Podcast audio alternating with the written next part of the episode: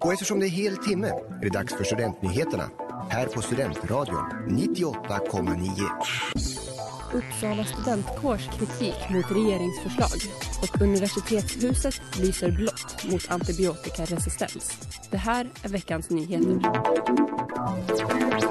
Som Studentnyheterna tidigare rapporterat har regeringen föreslagit att CSN-räntan ska höjas. Uppsala studentkår är en av alla studentkårer i landet som riktat kritik mot förslaget.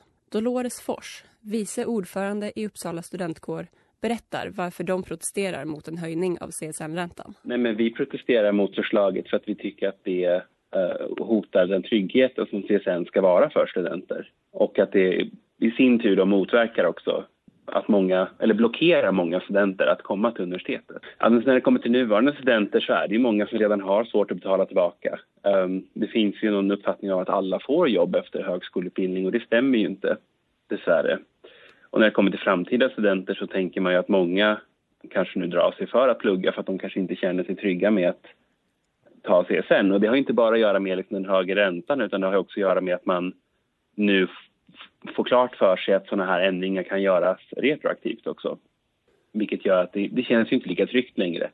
Och då kanske det blir lätt då också de med en annan socioekonomisk bakgrund kanske inte söker sig till högskolestudier. Och då är det ju en väldigt tråkig situation när det kommer till breddad rekrytering och lika villkorsfrågor framöver.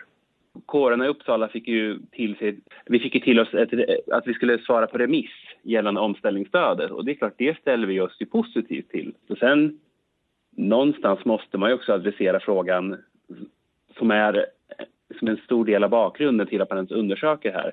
Och det är ju hur gör man med de här pengarna som inte kommer tillbaka som har tagits som CSN-lån.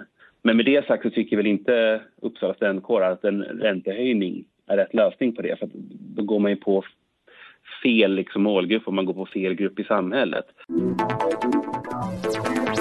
Helgen 20 till 21 november lyste universitetshuset blått. Detta för att uppmärksamma det stora problem som antibiotikaresistens utgör i världen. Varje år dör 750 000 människor världen över på grund av antibiotikaresistens.